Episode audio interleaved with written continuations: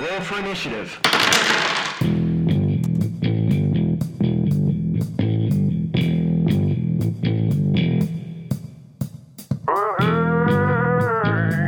Welcome to the Honor Roll Podcast, the podcast that helps you level up your RPG. Tabletop, Martin Mush, and everything in between. We're not better gamers than you. We just all have different experiences to share. And maybe we can help you have more fun at your game, because the only way to win at a role playing game Is to have fun. I'm Ryan, the curmudgeon, and joining me, as always, is Carrie, the legend, and Jason, the favorite.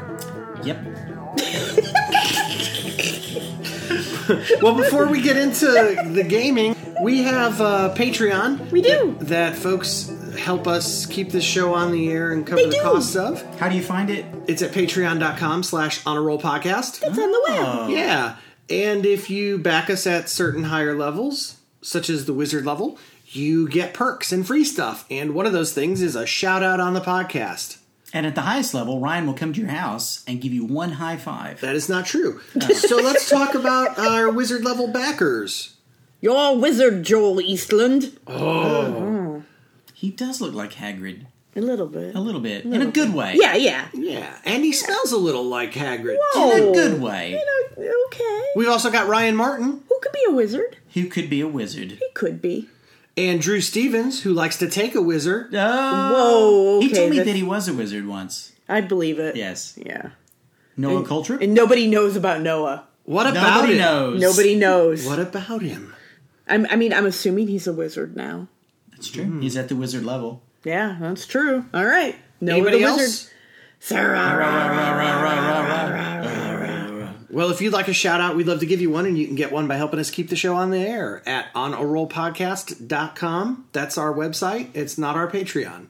That's true. But you could go to our Patreon at patreon.com slash honor roll podcast. That's right. So when last we left our intrepid adventurers, we were sitting here at this table recording a podcast without Jason. It- That's we true. did. There was- well, the most important thing though that's happened in the last week is Carrie drinks Pepsi again. I do drink Pepsi. Carrie, you had given up Pepsi for Lent. I did. I gave up Pepsi and potato chips. Yeah. Have you had I- potato chips yet? No, I haven't. Hmm. No, so I'm thinking after we're done recording, I may go Potato buy chips, yeah. some. Just gonna go buy some. Interesting. You should have told me. I would have brought chips. we could have had the chip cast. Oh, Yeah, but the problem is then all you guys would hear would be that's all That's you some hear. beefy chips there. That is some beefy chips. The chips sounded an awful lot like plastic. Well, you know, They're hearty. It- Uh, that it's was probably me been so long opening the for her. bag. Oh. Jeez, come on, I forget guys. those aren't edible. Yeah. Jason, what you been up to? We missed you last week. And by Well- missed you, I mean didn't notice you were gone. I didn't notice y'all were Ow. here. I need to listen to that podcast. It probably wasn't a very good one though. it was not. Ah, oh my that's fair. gosh. oh my gosh, you two. I bet Carrie gets to talk more. A a little bit. A little not bit much. more. That's Oh, Not good. much. It was not that good of a podcast. You know, I could be on my Twitch channel right now. Oh. Instead, I'm doing this. Uh-huh. so what you been up to, Jason? Well, the reason why I missed was because I had to work night shift all week. Oh, was that exciting? No, not really. But I did watch all of Umbrella Academy while I was on break. Ooh, It was really good. Yeah, it was. The only problem is every time I roll back from night shift, like like a lot of 40 year olds in a sort of dead end job who wishes that he accomplished a bunch of things in his life that he hasn't yet. it really, you know, I always I'm always down the weekend after that. You know what I mean? So I was kind of blah. with I've never this. worked nights, so I don't know what you mean. It- But I- working nights. But you is do rough. know what it is to be in a job that you don't hate, but you know you can't do any better, Yeah. Yeah. or you would have already. I can do better and I'm gonna, so there. I didn't know we were doing the comedy. So what have you been doing other than believing that you can do better? Well, Carrie and I went to Conglomeration. We did. That has a great name, It if nothing does. else. Yeah, th- so it's got some problems. Uh, the They did convention- allow you on a panel. That is true. The convention used to be really awesome, and then some things happened with their hotel, and they switched to being on Easter weekend. And for And- some reason, they've decided that's a good idea and they're staying there. Well, some people, well, let me rephrase that. A lot of people don't celebrate Easter, but most people celebrate something then, Right, because it's a four day weekend for a lot of people, whether you're Eastery or not. right? And there's a lot of people who follow other religions than Christianity Right. who celebrate that weekend too. Right. Or there's people who just non secularly like to hunt Easter eggs with their family. Fair. And eat Yep. ham. Yeah, Yeah. that's true. I like ham. Though there did used to be a really big convention in Atlanta this time of year. Oh man, it had a really clever name that had something to do with sin. and that was sort of the point of it. It was a f- Right. sci-fi fantasy con, but there was a lot of nudity. Oh, Yeah, well, Well, the conglomeration is not. there was that. not a lot of nudity. uh, at conglomeration is is is primarily a game, a ta- like a tabletop gaming convention. Cool. And Carrie had a table there with her art, Yeah. and uh, I was on a DM's panel and things like that. But when we were there in the past, there were like fifty people attending those panels, and this year it was like a dozen. And so I think that their schedule, you know, being on Easter weekend has really hurt the convention, and that's unfortunate because it was a good convention. Well, it's a fa- it's always a family weekend for me, so I probably would never make it to that. Yeah, Though we. It's supposed to be a good convention otherwise, right? Yeah, but I don't know if uh, the numbers make it make it worth it for us to return to. We'll have to Just see. because it's too far. It's it's Well, awful far. It was far. Our my table didn't do super well, Right. So it didn't pay for itself, and that's always a big factor in doing Yes. conventions. yeah, but it's hard to it's hard to make your money back on a table when there's no foot traffic. Absolutely. Right. Um, but some good did happen. Oh, Oh, that's right. Somebody recognized Carrie's um, voice. We yeah, which was really weird. We ran into two of our listeners, so Yes. we're gonna plug the podcast they do. And you shared their picture though on the page. I did, I did. They do a sci-fi podcast, and then they do a Star Trek pad- podcast, Uh, and it's called Star Pod Log and Star Pod Trek. and we're gonna run a commercial for those two podcasts today on the show. We are. so you can hear what they're about and check them out if you like. yeah, and they were Absolutely. they were very cool people. yeah, Yeah. So there. Yeah. Yeah. yeah. See, we're trading commercials. So Oh my what have you gosh. been doing, Ryan? Other than going to the con, have you been working on Gun Belt? Danny? Yeah, yeah.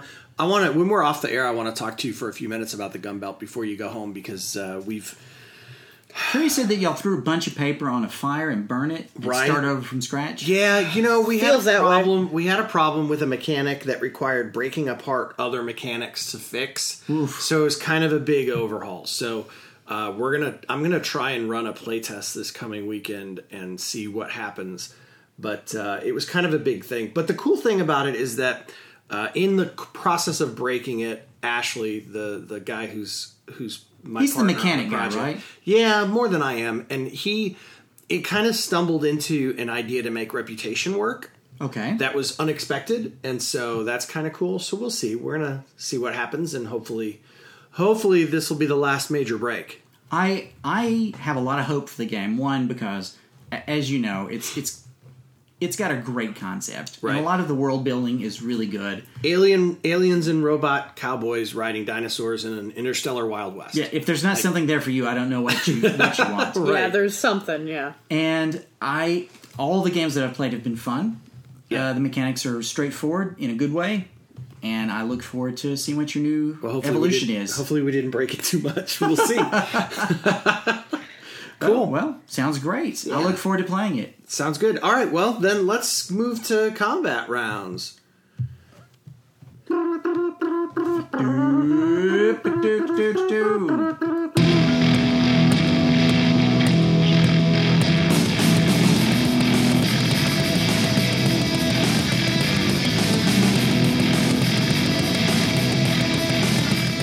Welcome to Combat Rounds.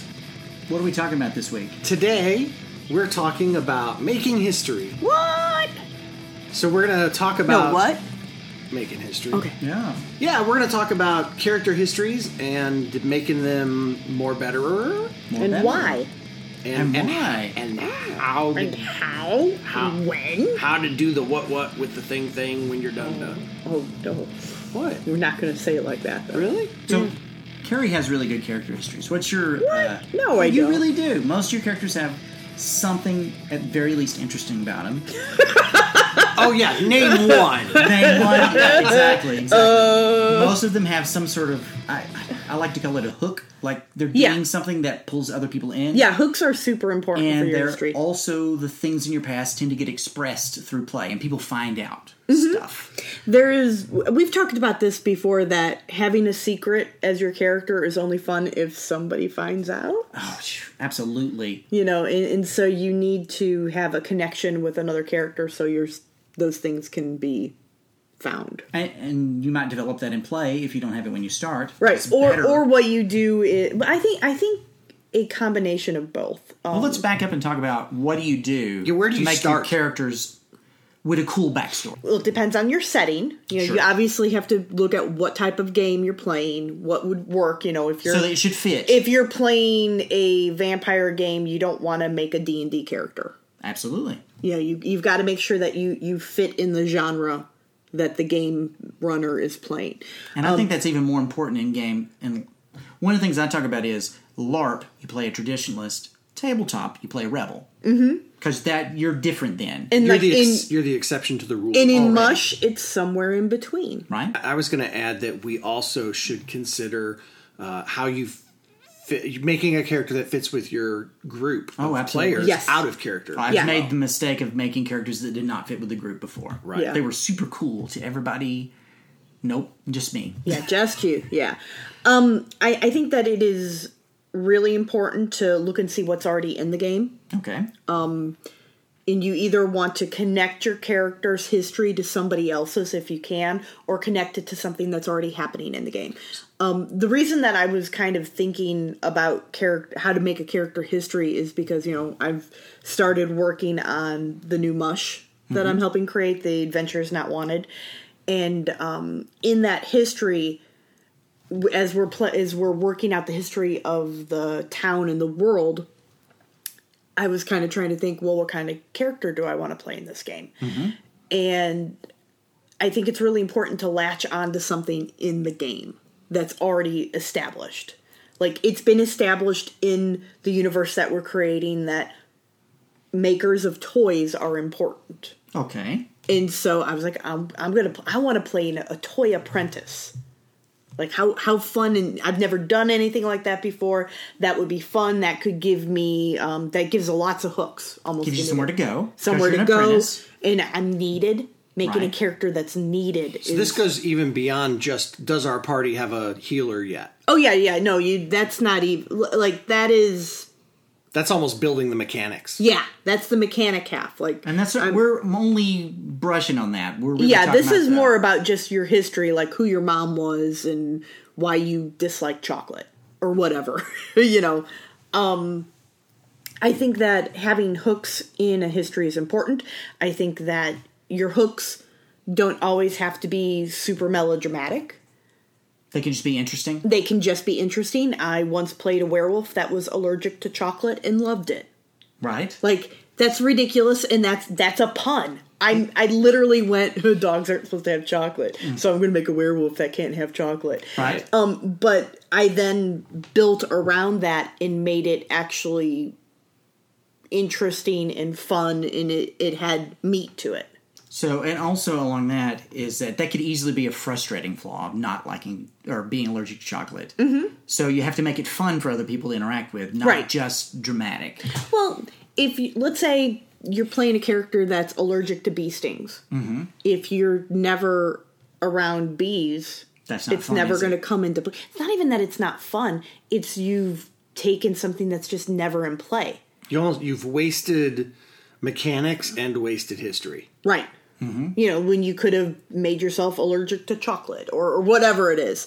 And, and so you've got to think about either if my character is allergic to bee stings, maybe I have an obsession with honey. Oh, okay. so Or- now you're going to be exposed to bees. Right, but you're going to put yourself, you know, or maybe my grandfather has a honey farm. Mm-hmm. You know, like you build something in that brings that danger, that that thing back into your history, so it's not just a side note.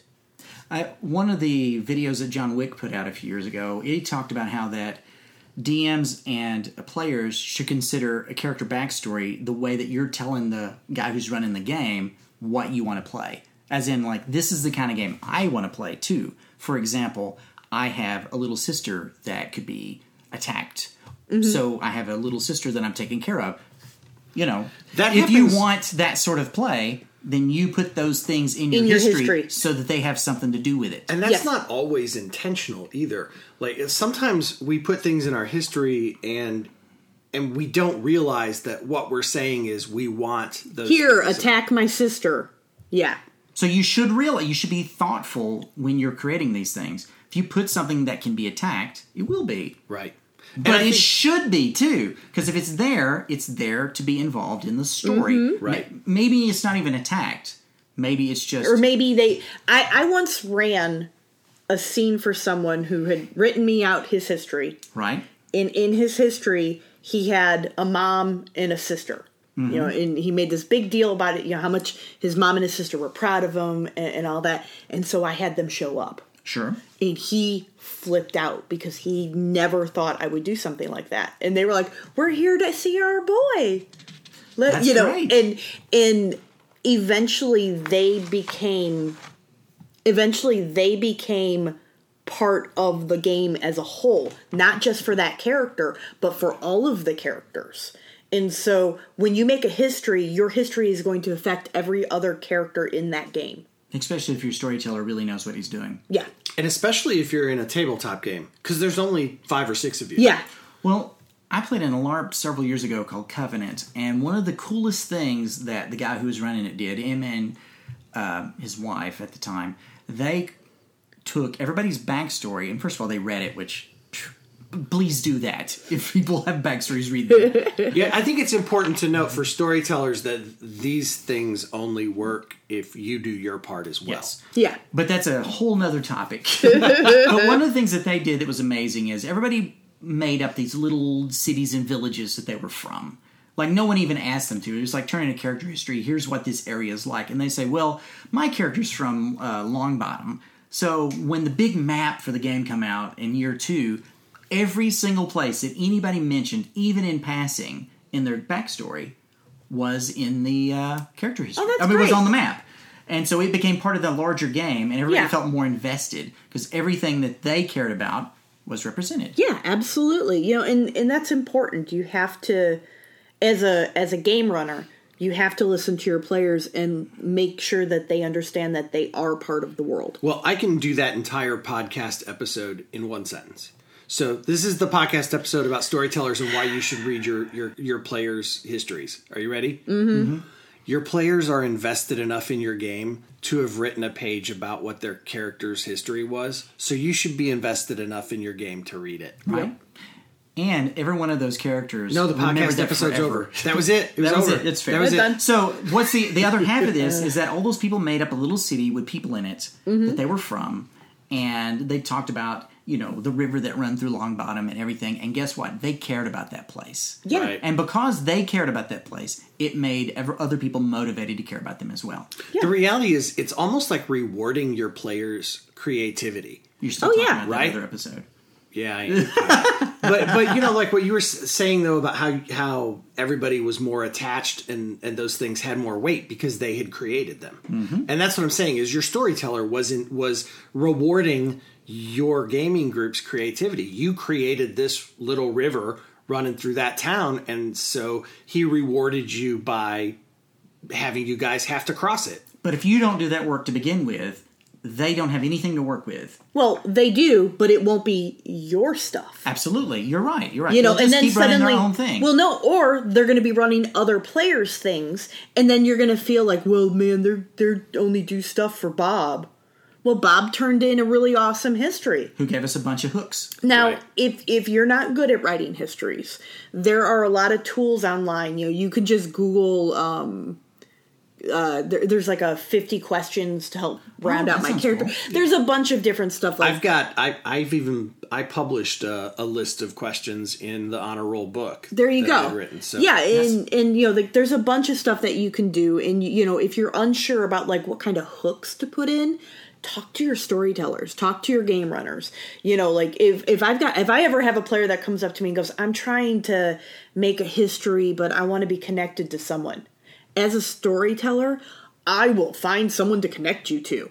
Mm-hmm. You know, I, I think that writing a good history uh, has two different processes.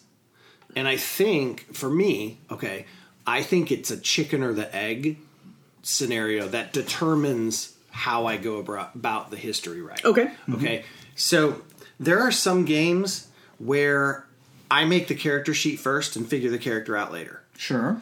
Uh, maybe I'm joining an already running campaign, Mm-hmm. right? That, you know, and so I just need to make a sheet real quick so I can get in and play with them tonight. And then I'll go home and and come up with where my character came from. And, And then there's when I sh- nothing wrong with that. Right. And then there are other games where I'll come in with a history and then sit down with the book and figure out okay, here's where my character's from. This is how it informs those mechanics. And and some people, not just game scenarios, like for me it depends on the scenario. If I'm joining a game, I'll just make the character first. If I'm, you know, planning to join the game, I'll come up with the history first. But for some people, you know, some people only work one way or the other, which and there's nothing wrong with No, that not at all. with that being said, I think that we also have to to talk about that for a second. If you're building the mechanics first, if you're getting the character sheet first, then start by looking at the character sheet and thinking what events in in this sheet's life would have informed these skills becoming knowledge. Right. And, and sometimes, even if you want to make the character first, you see something really cool and you want it.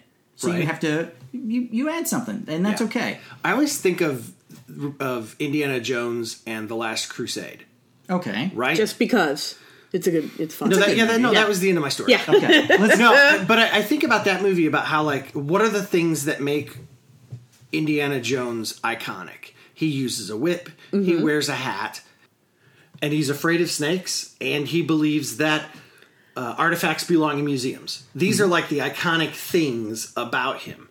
And when you watch Indiana Jones and The Last Crusade, they have that opening sequence with with River Phoenix, where they show what caused all of those beliefs. Yeah, like all at the same time. And regardless, you know, I, this is a whole other thing. I, I know what he's gonna say. I hate that sequence because I feel like it undoes everything that Temple of Doom sets up. Because Temple of Doom is a prequel that actually explains But those to be things. fair, But it's traditional in Indiana Jones movies to make the other movies less valuable. right, that's true. Yes. That's true. So, but all of this is to say though that that you can look at your character sheet in the same manner.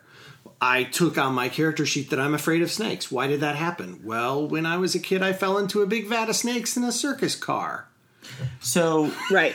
here's something that I've Indiana started- Jones, much like role playing game plots, always sounds ridiculous when just being talked about.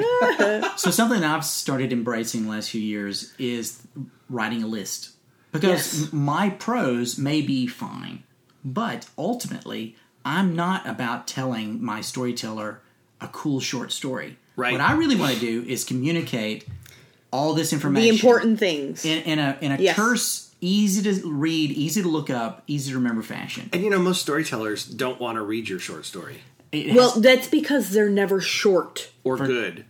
You know, like they're always like, I wrote you a history. Here's 30 pages. Do not do that to your game runner. Because none of us are as good an author as we think we are. I'm going to put this out here. One time I read one, it was about five or six pages long, and it was amazing. It was a great short story. You're welcome.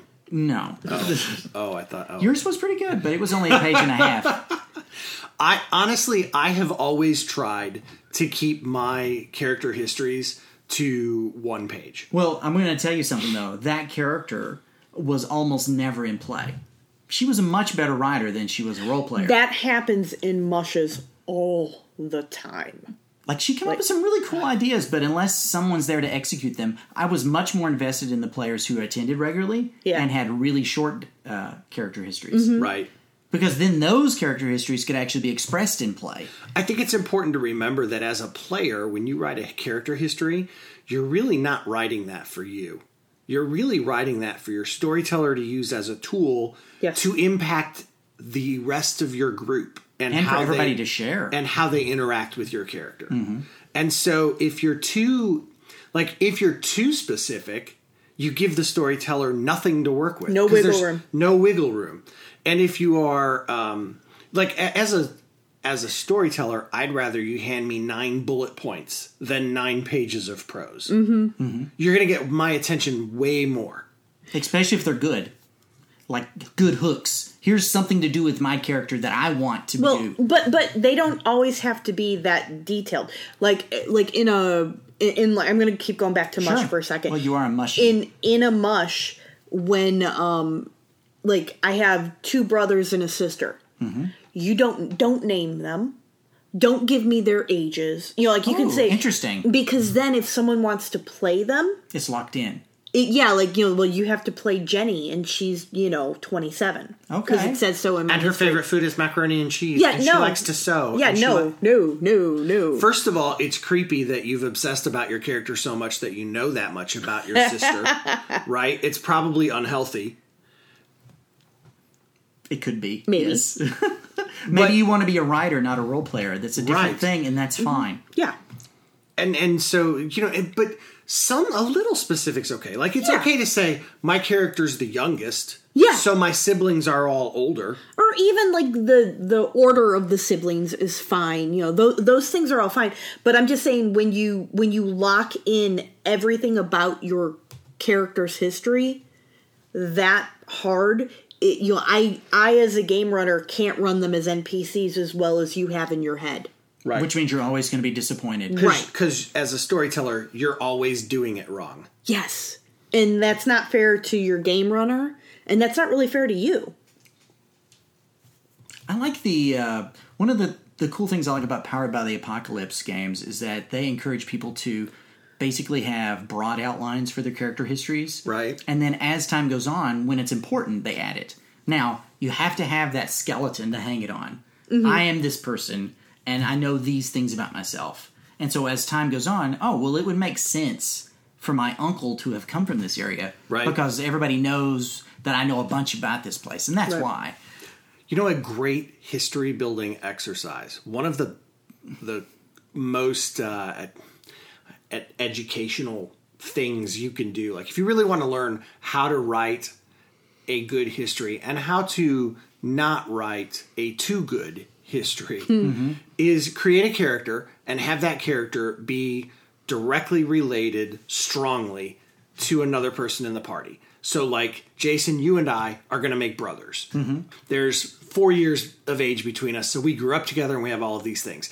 And you and I agree to yes and our histories. Oh, I love that. Yes. And so Yeah. in play, you just say, and and actually, the truth is, you do this a lot with like, oh, because we're characters are in pa- a pack together, and you'll just be like, oh, well, this is like that time you ate that bubble gum when I told you just to chew it, right? And and I'll just look at you and go, what? It was delicious, even if I was pooping pink for two days, or whatever. Like I- you know, we're and that we're means just you being left silly. room in your history for that sort of improvisation. That Right. makes the game fun in the moment. Yes. Yeah, yeah. The the whole yes and thing is is obviously a great improv tactic, but It's perfect for any role playing as well. and if you do this as an exercise where I'm going to agree to make a character connected to another person's in the party, and then allow us to build it together as conversations happen, you're going to learn a lot about how to have a fully fleshed out history that isn't so fully fleshed out that it's inflexible. Have you ever heard of the technique where somebody goes, Do you remember the time that we were in Paris? Ah, Paris. And then what you have to, you get to in that moment decide, Do I remember this time we were in Paris? Were we in Paris together? And you can either say, I, I don't remember ever going to Paris. Maybe you're thinking of someone else. Or you can be like, Oh, yes, Paris. We Mm. fought those damn musketeers.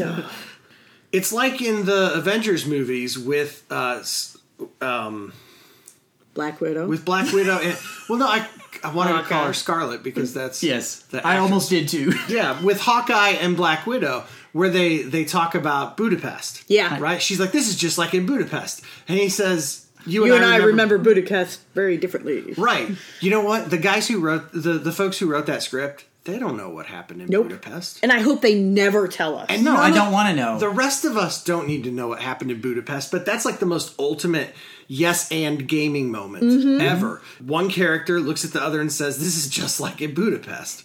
And the other one just yes ands. Fills it in. And and that's a great exercise in it'll help you really kind of come to terms with uh, figuring out what are the kinds of things that are important to lock into stone and what are the kind of things that actually don't matter. All right. I would like to address though, because I know we have listeners who go, yes, but I know the other players in my group or whatever, and I don't trust them. Those players are depriving themselves of a p- potentially good time. No, and I agree with that, but I hear that a lot, especially in Mush. I think it's important to note that when you say that I don't trust someone, that it's actually a two directions. It's actually two directions at play. Right. So what when you say I don't I don't trust you, Carrie, what I'm saying is you have role played in some manner that has made me concerned that you won't do something that I like with my character. But it also means that I am refusing to give you an opportunity to prove me wrong. Right. Trust enables risk. That's right. Take a, take a minute and trust your fellow players. Take the risk and see what happens. And if you can say, "Well, I've been burned in the past," well, guess what? We've all been burned in the past, and it's just a character. Yes. My take on it is this you're not having a good time now, probably.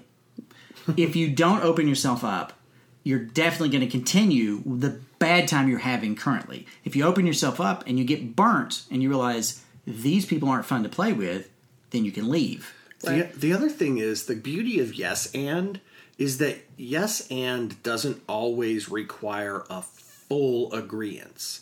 And by that I mean this. Jason says to me, "Well, this is just like that time in Budapest." Well, yes and technically yes and would be yeah, and as you'll recall in Budapest, everything worked out just great. That's technically yes and. Actually, uh, Hawkeye did a yes but actually, Which Like, is okay. He he he said yes, and it was nothing like you're saying it is. Yeah. Liar Uh, So he face. agreed while totally disagreeing with him. And you can, you can. What I'm getting at is, you can do that if I don't trust Jason to do the right thing with with me to yes and. When Jason yes ands me, if he yes ands me back with something that I don't like, I can shift it because I have that narrative power. He can say he can say this is just like Budapest, and I can look back at him and say it wasn't Budapest, it was France, but it's very similar. I heard a, uh great interview about doing improv, and it talked about how you know you you set your scene up, and then things are going well, and then that one dude runs on, and he's being crazy, like I'm going to be a dinosaur, rah rah, and he's roaring, and the like, rest "We're of in you a are hospital." right? Yeah. So he says you walk over to that guy and you take the mask off, and you go, okay, you were a great dinosaur, but we need you to get in here, doctor. So you've yes and them. You haven't ignored what they've done. Yeah. But you've turned it around so that it's useful to you and to the scene. And the beauty is you can always step out of character for a second too and just be like, I'm kind of that's not really where I want to go with this, so so let me let me move it. Yes. Or Hmm. And be guess- like, hey man, this is the sort of thing that I'm interested in. Right. Yeah, it's as simple as just stepping out of character for a second and going, "Hey, just FYI, my character would have never went to Budapest because she doesn't have, she's never had a, uh passport before. Right. So I'm gonna be like, Right. no, no, no, no, it wasn't Budapest, it was Ohio.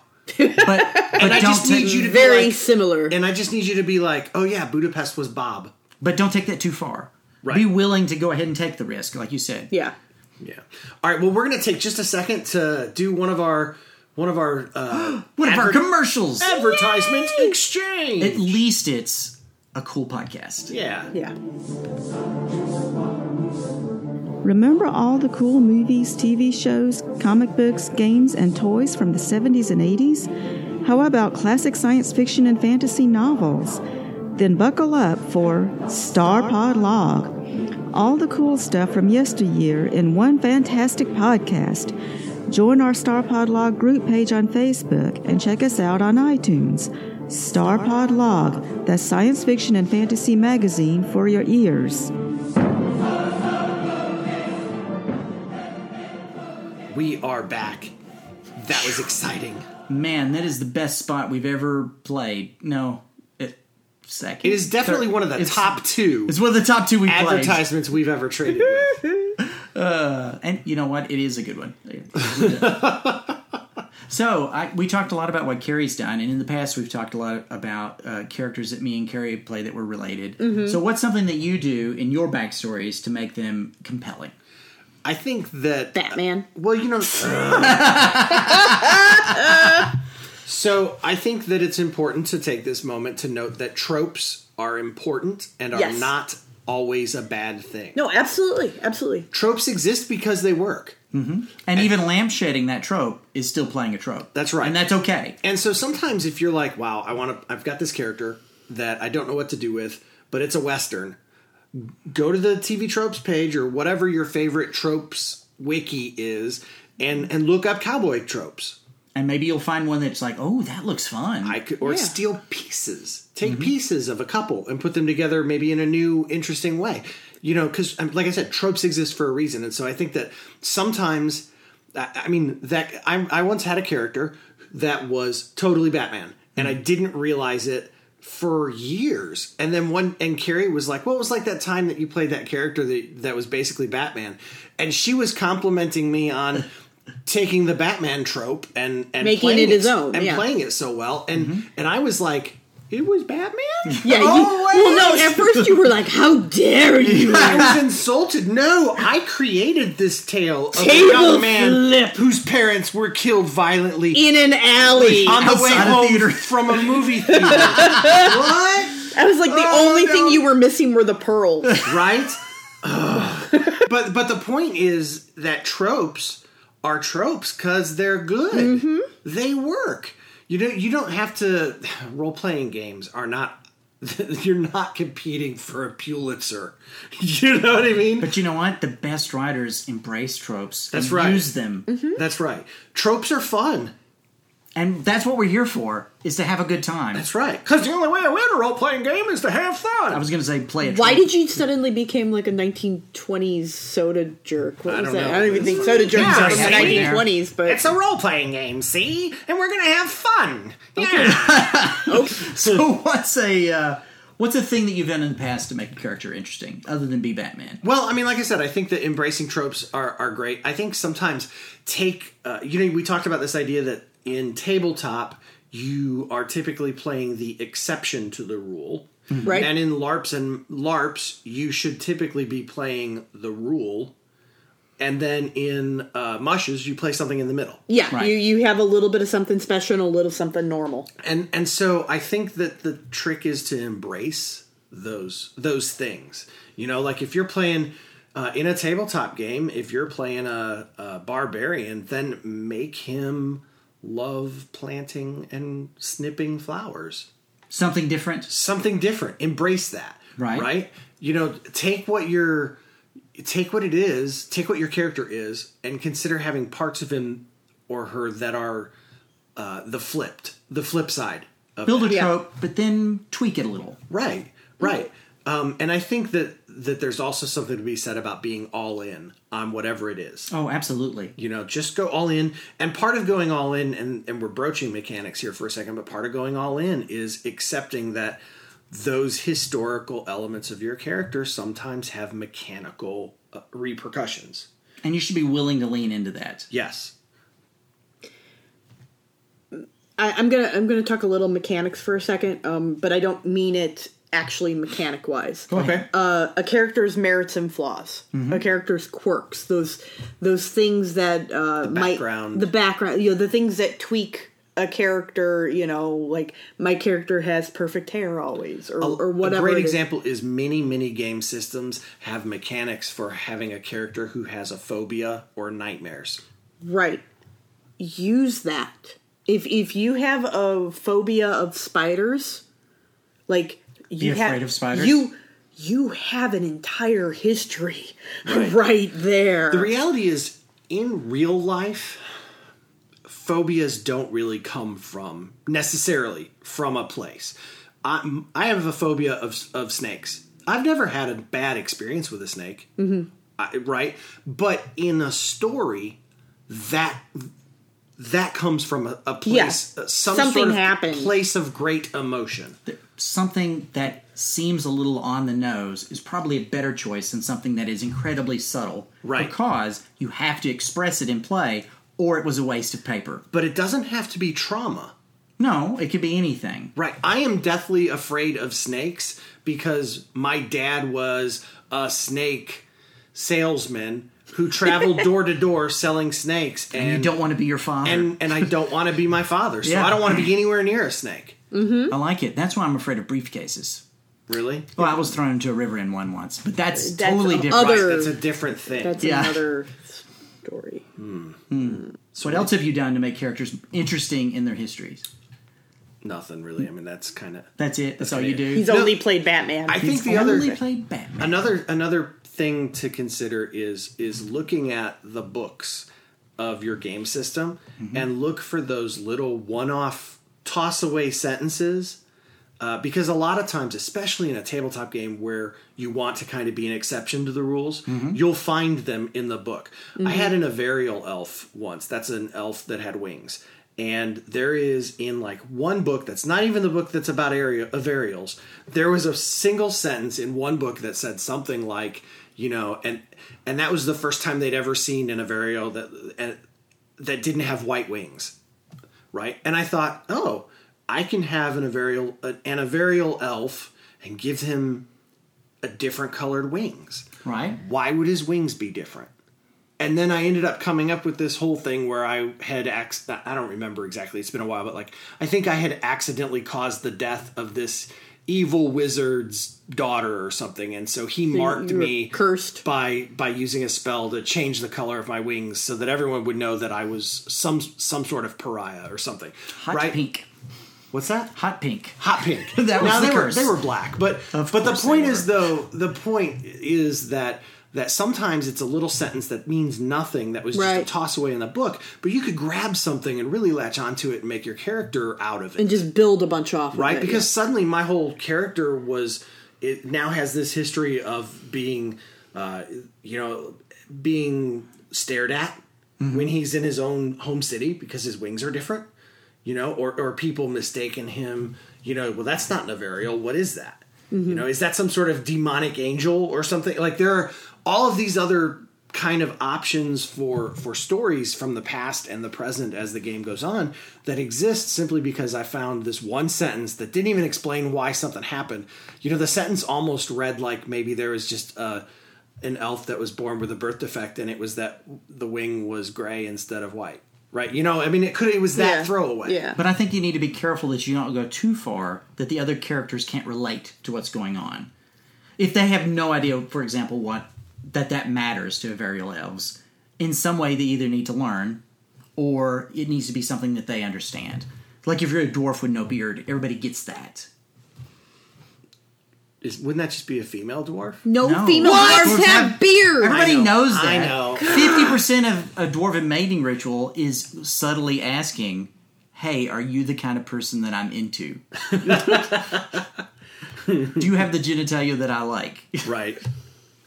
Yeah, so Probably Oh, I, closer to seventy-five percent. So Yeah, I think yeah. that I think that looking for looking for little little cues that you can take from a book. I think looking for tropes that you can embrace. Those Mm-hmm. things are great. Uh, I think sometimes it can be as simplistic as just l- flipping pages in the book and looking at at skills or unusual um, specialties or or specializations. even the art Yeah. in the book can Right. be inspiring. I, I read an article about uh, where this author was talking about how they created characters, and one of the things that they always did was they would cast that character as an actor that they liked. Right. Mm-hmm. And they said that by the time they got done writing it, no one would ever know. Right. And so there's something to that. If there is a a, a way that a person plays a character that you like that's in a movie or in a book or something, by the time you interpret it, as long as you're not like doing a really obvious John Wayne accent or something, then it will be different. It's acceptable to do that sort of thing. right. That happens. That happens in mush all the time. when Everybody casts their characters? Well, n- not only that, but they'll say, "But I want it, this character's basic and a bit- basically going to be Sherlock." Mm-hmm. But I'm going to do these things differently. or- that's You know, cool. and, and that's It's gonna be a okay. DJ. For decades, every action movie in Hollywood was pitched as, well, it's called Speed. It's Die Hard on a bus. every single every single action movie was pitched as Die Hard in a location, right? And it imme- but it immediately tells you exactly what's happening. right? And you know what? Speed's really good. And there's nothing there's nothing wrong with Shoot the hostage. but there's nothing wrong with that sort of approach when you're thinking of your character. Well, he's you know, I'm kind of playing a, a John Wayne, except instead of being a cowboy, he's a ranger. Right? So you're like, oh, okay, I get it. Well, hey there, Mr. Adventurer. Maybe we should go kill some kobolds. but the point is, though, it can help you immediately grasp quickly what this character is like, and then you need to ask yourself if this is what the character is like now, what made him that way? What made her And now that you can way? build a background around that. And Exactly. you'll find something in there that by the time you're done and bring it back around, they won't be John Wayne anymore. Right. They'll be your guy who's inspired by John Wayne. and that's way better. And that's way better. I would another article I read about this musician who's like, "Hey, everybody who's making music is doing their version of something else, and Right. it's something new when they get done doing their version of it." Yeah.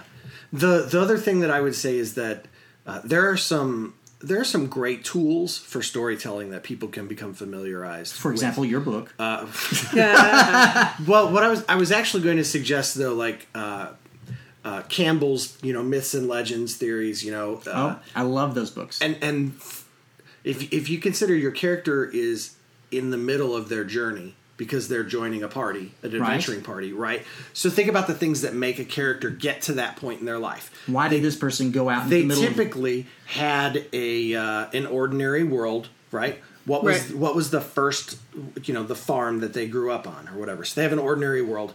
They typically experience some sort of call to adventure, the thing that makes them leave the farm. Right. They typically experience uh, some sort of. Um, uh, I, I don't remember what it's called in the the miss thing, but they they have a ref- it's a refusal of the call. Right. There's that moment where they go, oh, but if they followed the droids back here to the Jawas, then that would lead them back home to Baru and Aunt May. Yeah. or Aunt Baru and Uncle Owen. And so, I said Baru and May, like Yeah. Aunt May. Yeah. Right. You were All just mixed like, up. But All It's the that aunts moment- and uncles. It's that moment where Luke Spider-Man, but it's in Star Wars. Right, but it's the moment. that's the new thing. But it's the moment where Luke, where Luke goes, "Wait, I can't go to Alderaan and learn the ways of the Force. I gotta go check on Aunt. Aunt I Beru gotta and take Uncle care of Owen." my family. Right? There's a refusal of the call. Something makes them reconsider it, but then eventually they go, and they've probably met a mentor along the way. Mm-hmm. Like those are kind of the key elements of a of of an adventurer's history.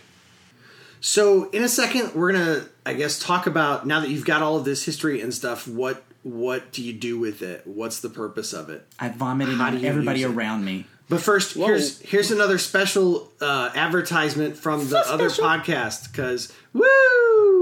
Yeah. hey, podcasts are great. Everybody They should are. listen to a bunch of them. Yes, like this one.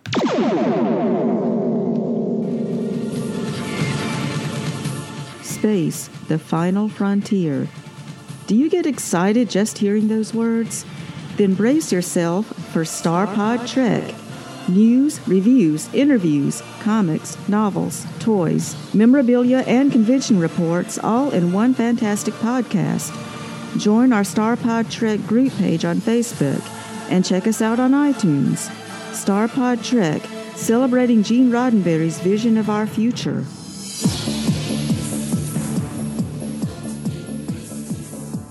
You've got your history all all done. What do you do with it?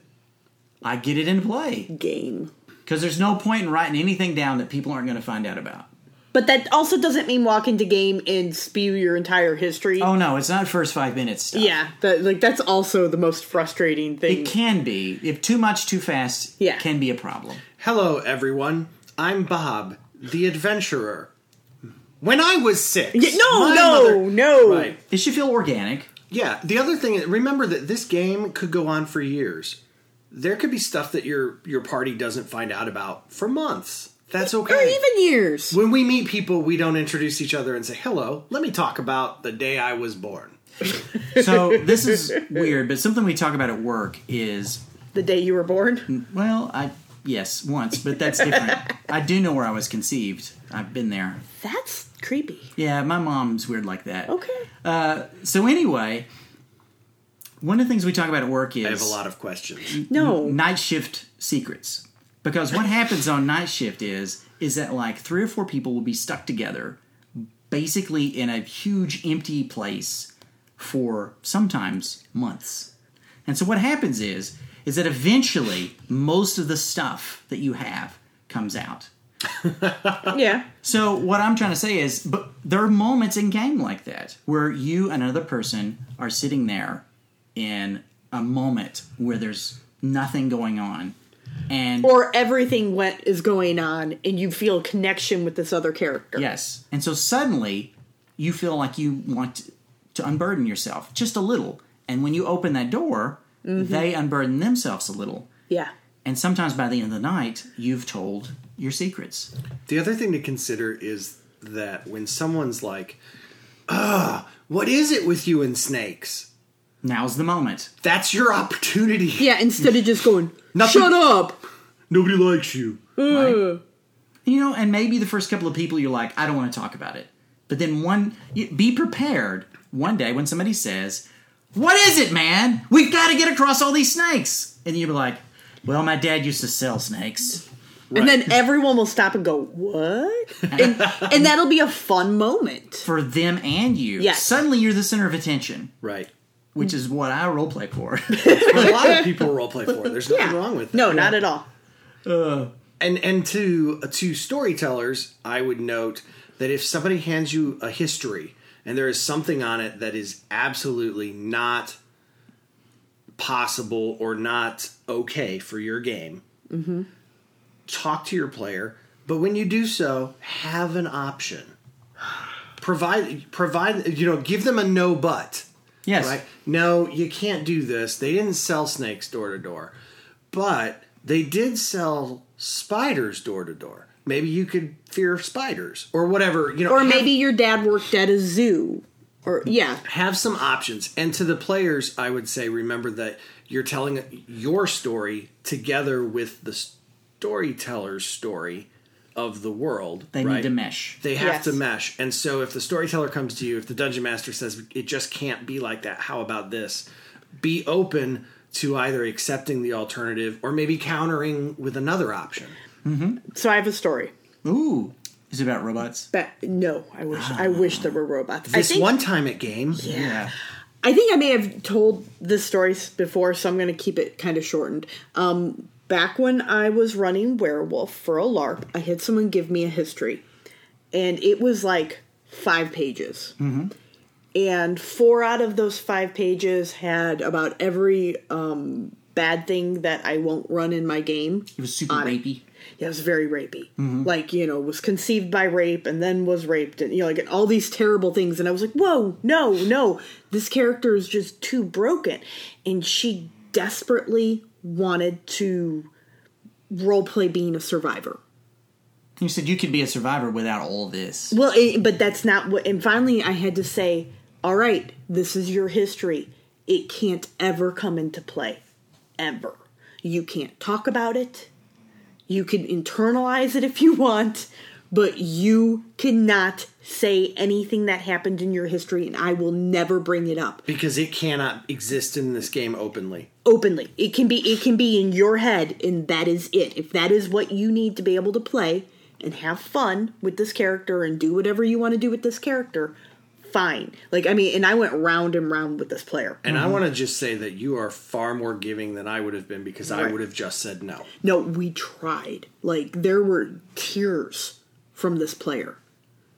Uh, you know, I, I think maybe they were working something out. Isn't it crazy how powerful LARP is for Yeah. stuff like that? Yeah, we we gave her these parameters. You Did she cannot- follow it? Yes, absolutely, and she loved her character. Okay. and everything was fine.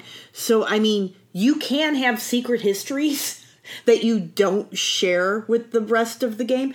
But what I'm the, the reason I'm bringing this up is because you can do that and not share any of your NPCs or any of your siblings with anyone else or or any of your history if you don't trust anyone But it can make for a very lonely character. but it's going to make for a lonely character and that character she would have had more fun Absolutely. if she had let us work with her There's no room for growth. yeah there was no growth in that character Or you know if she was nothing on else, her all that stuff she wrote on her paper was for her alone. right Not anyone else got to enjoy any of that. Well, not that anyone would have enjoyed it that. Well, that's part of the problem. right. It's not something that other people wanted to play. It's why some games now ban topics like that. yeah, yeah, and, Because they're and- like, you can play a survivor, you survived getting in a car wreck, or you survived some other, tra- you were abandoned as a child. yeah, Right. It, there's plenty of other things. But what I'm saying though is if you make a history that other people can't participate in, it you are limiting yourself. You're denying yourself the opportunity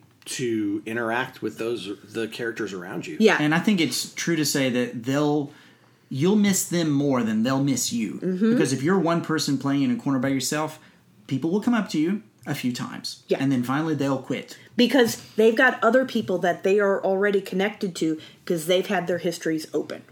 Right. It's uh, here's something that uh, when I was OST for uh, Vampire, uh, we had several people who were Diabolists, you know, that had you know devil stuff that's really a big no no in the society, and some of those stories were really great. A lot of them weren't, but what I would always tell those people is, "Hey, your story's only fun if you're going to get caught." Yep. because any other story is at the end of the the arc you stand up and say ha ha i fooled everybody and that's fun for one person Mm-hmm. Nobody else will care. nobody will care they'll be like oh you got us maybe Maybe. I also want to encourage people think about the actual friendship you have in real life with your best friend. if you spent months years lying to them about what their character is in game and out of game what does that say Well, I I was going to say when you think about your best friend, most people can trace back and recognize it not a moment necessarily, but there was a thing that you bonded over, right? Maybe it's game, you know, but i like certainly have friends that that's true of right? But I remember, I mean, like my best friend Rob, I, I remember that specifically it was because one day after acting class, he said, I'm hungry. I'm going to go to the Chinese place. I don't want to go by myself. Do you want to go? And I barely knew him. And I was like, sure. And we went and we sat there for four hours talking about Star Wars that's that thing, that random weird thing on my real life character sheet. Like Mm-hmm. I have lore Star Wars. so it gave you something to talk about And and when I think about like that was my opportunity, he said, "What do you like?" And I said, "Star Wars." I didn't say, "Well, I don't want to talk about it." Mm-hmm. right? If I had said I don't want to talk about it, we'd have had we'd have finished our you know, our orange it would have been a chicken. 20 minute lunch. and you would live in cleveland now Right. That you is true, too. and so I, I encourage players to think about their characters that way a little bit too, because if you are in a party, an adventuring party, or or if it's werewolf, if you're in a pack, or if it's vampire, you're in a coterie, or whatever your game has. If it's masks, you're on a superhero team. You've you've got Mm-hmm. you know, there's a reason you're all together your characters need to bond and your history is an opportunity to make that bond an actual thing that can make your game way better because you're a party because it matters as opposed to because you're all there on friday night playing We all just happened to go into the same tavern at the same time. well, no, I mean more than that. There are a lot of games where your your adventuring party is a party simply because you all play in the same game group every Right. Friday night. and it should be Yeah. more And s- yeah, Yeah. and and wouldn't it be better if instead of having the out of character reason of well that's the group I play with, wouldn't it be better if the reason you were in the party was because your character and and others in the party were were actually Connected. connected? and you know what a lot of games are starting to embrace that and require It's part of character creation. yes. that you create the party as well. right. We we're It's doing one of the that- things you're looking at in the gun belt. yeah we're we're- it's called creating a posse. yes. and And, that's you know what? Even the last time we played, all we really did was pick a reputation. Right. And just that one word meant that we all kind of knew something about each other. Exactly. Oh, we we act like this when we're Right. together, and that's something. it's something. Yeah. what did you and Dakota do? we knew each other, so we were yes anding all night, and it was always whatever ridiculous thing she said or I said, we just both went with. Yeah. And I want to note that Dakota is nine and was a ton of fun to play off of like that. You never Yeah. know what you're gonna get. but it was all, it was usually good. Yeah, but Because I, she doesn't restrict herself. She's more worried about having a good time Oh yeah. than she is about winning. and wouldn't it be great if we all were able to to do that? Because what that means is at nine, she recognizes that having a good time is how you win. And maybe that's something that we knew when we were kids playing pretend, even cops and robbers and stuff like that. If we weren't having fun, if everybody wasn't having fun, none of us was having fun, really, And then you switched games. right? Yeah. You didn't play with those kids anymore. Yeah. right. And it's better to go ahead and give it a shot and try to have a good time with everybody. I, I'm I'm not even opposed, and I know we've talked on both sides of this before. If you have a huge dark secret that could destroy your character, ta telling people, and, but say, "Hey, this is the thing about my character that I'd like to come out eventually." Here's And, and you don't have to tell the whole dark secret. You don't have to do the whole dark Give- secret, give and you can little- tell it at a game. give little tidbits. The other thing is sometime if if you have bonded with the rest of the party about other things and saved each other's lives and you're all in, your dark secret can become the party's dark secret. It becomes cool. I'm not gonna look. I'm not gonna let anybody find out about Carrie's demonic stuff from her history Right. because Well, hey, because she's in she's my pack mate now. right? Sorry. We've got to help her. But we can't let the bad guys, I Yeah. mean, you know, the people who rightfully want to kill her, Right. get Yeah. her. Yeah, she's a demon, but she's my demon. Oh, Whoa, You know, something. that- demoness. I know that we're, we're getting a little close here, but something I want to talk about is I know it's in your book and in your lecture when you do it, it's about if the other members of your party, or even in your game, if it's like LARP, uh, and I assume to a certain extent in Mush, uh, are something that your character would hate, you should always find a way to embrace that one version in some fashion. Your relationship can be antagonistic, but it doesn't have to be deadly. It doesn't have to be constantly screaming at them and excluding them. Yeah. Your antagonism should include them more than it excludes them. this comes from the what Jason's talking about is this idea that, for example, if I make a character who has a a death wish on all elves, And my- we've talked about this before, Yeah. but it's really my, important. my character will kill every elf he sees, and then I join the the gaming group, and the whole party is elves.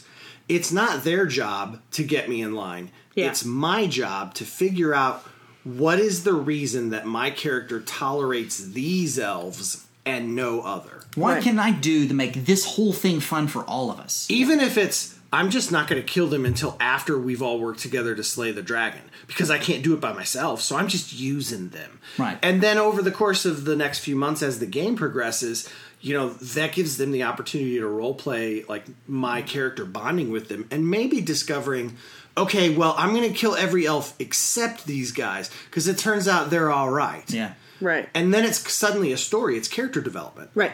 Um, I, I was going to actually have role played something like that before on one of the mushes. Um, Yes. I played a I play a character who um, hates demons. Ironically, Is it That the was just uh, a- supernatural one or the superhero one? it's a superhero one. Oh, cool. And, because I know um, there's some demon players, right? There are, but they came in after I made my character, Oh, okay. right? So like I had established I hate demons, uh, burn, uh, uh, Right. and, all- and then like all these demon like students showed up, and I was like, oh shoot, how do I deal with this? Because I didn't want to be jerks to the players, but, But you like wanna I roleplay but your I wanted to character, too. roleplay what I had written, so I. I actually ended up uh, having my character become terrified of them, Ooh. and, and so instead of So you kind of changed the reason why you hated them. well, yeah, like or my reaction to them. He hated them, but he hated them because he was so afraid. Mm-hmm. One of the the characters only played twice and then never played again, so Sure. it wasn't a big deal. And then another one, like he was really upset, like he wanted to, but then for a while embraced it and like trying to scare my character. Thought it Which is was- fun roleplay. Which was fun role play on both of us, and and then suddenly he flipped out and was very upset that I didn't like him. But so I don't know what was up. Well, with it that. is a teenage drama. It was a teen drama, so you know that could just have been it. But Was he pulling? Oh, was he pulling your pigtails? no, Boys can have pigtails. I'm just going No. to put that out there. It, it Um, may be possible that that you and this other player weren't communicating well enough out of character Right. about that dynamic right? Yeah, and that that's it's tricky. really important in a mush too, and LARP, I would say, and story and tabletop. yeah, and tabletop. But but what- what I meant to say though was, um, you don't always have to just begrudgingly be okay if it's in your history already. You know, sometimes role playing being afraid. You could you can be as long as you're not aggressive. You can you can make it work. Yeah. There's more than one way to do Yes, that. absolutely. especially if you work with them. Mm-hmm. And be aware that most people are going to have fun at the game if, especially tabletop, if the story's progressing. If you're Right. not just throwing roadblocks up all the time. Right. Well, I hate you guys, so we're not going to do this. What you can't do is be completely inflexible to ever addressing the fact that you hate demons. Right. Right. Right. What? You don't have to change the very first time it comes up, yeah. but you slow cannot pro- be inflexible. Mm-hmm. Yeah. yeah. Yeah. You have to make it fun. It has to be fun for everybody. Because that's the only way to win. That's the only way to win. All right, let's go to game wrap.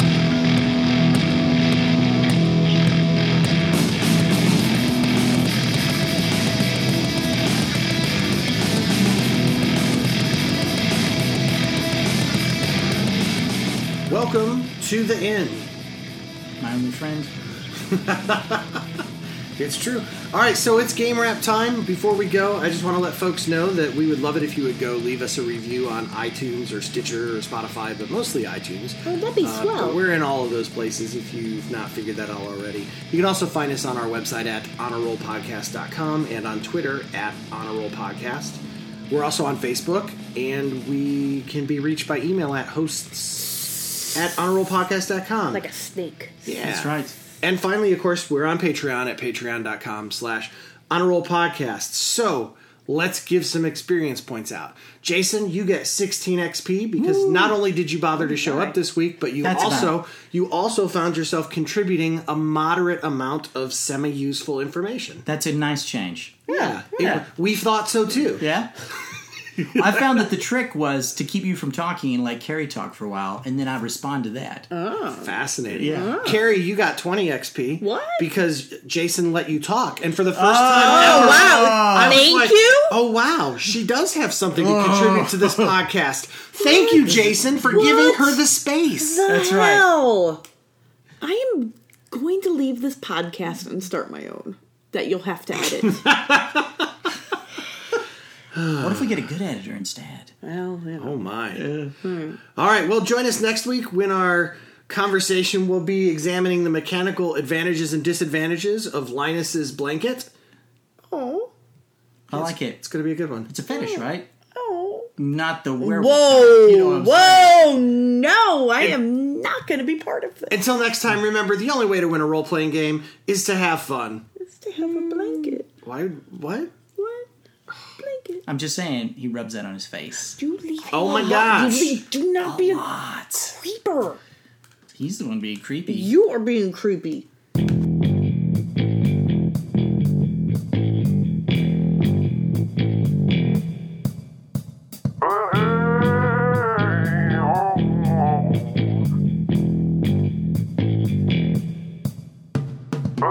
All of the thoughts and opinions expressed on the Honor Roll podcast belong to just those who are here on the podcast and nobody else. All of the music is courtesy of Kevin McLeod at incompetech.com.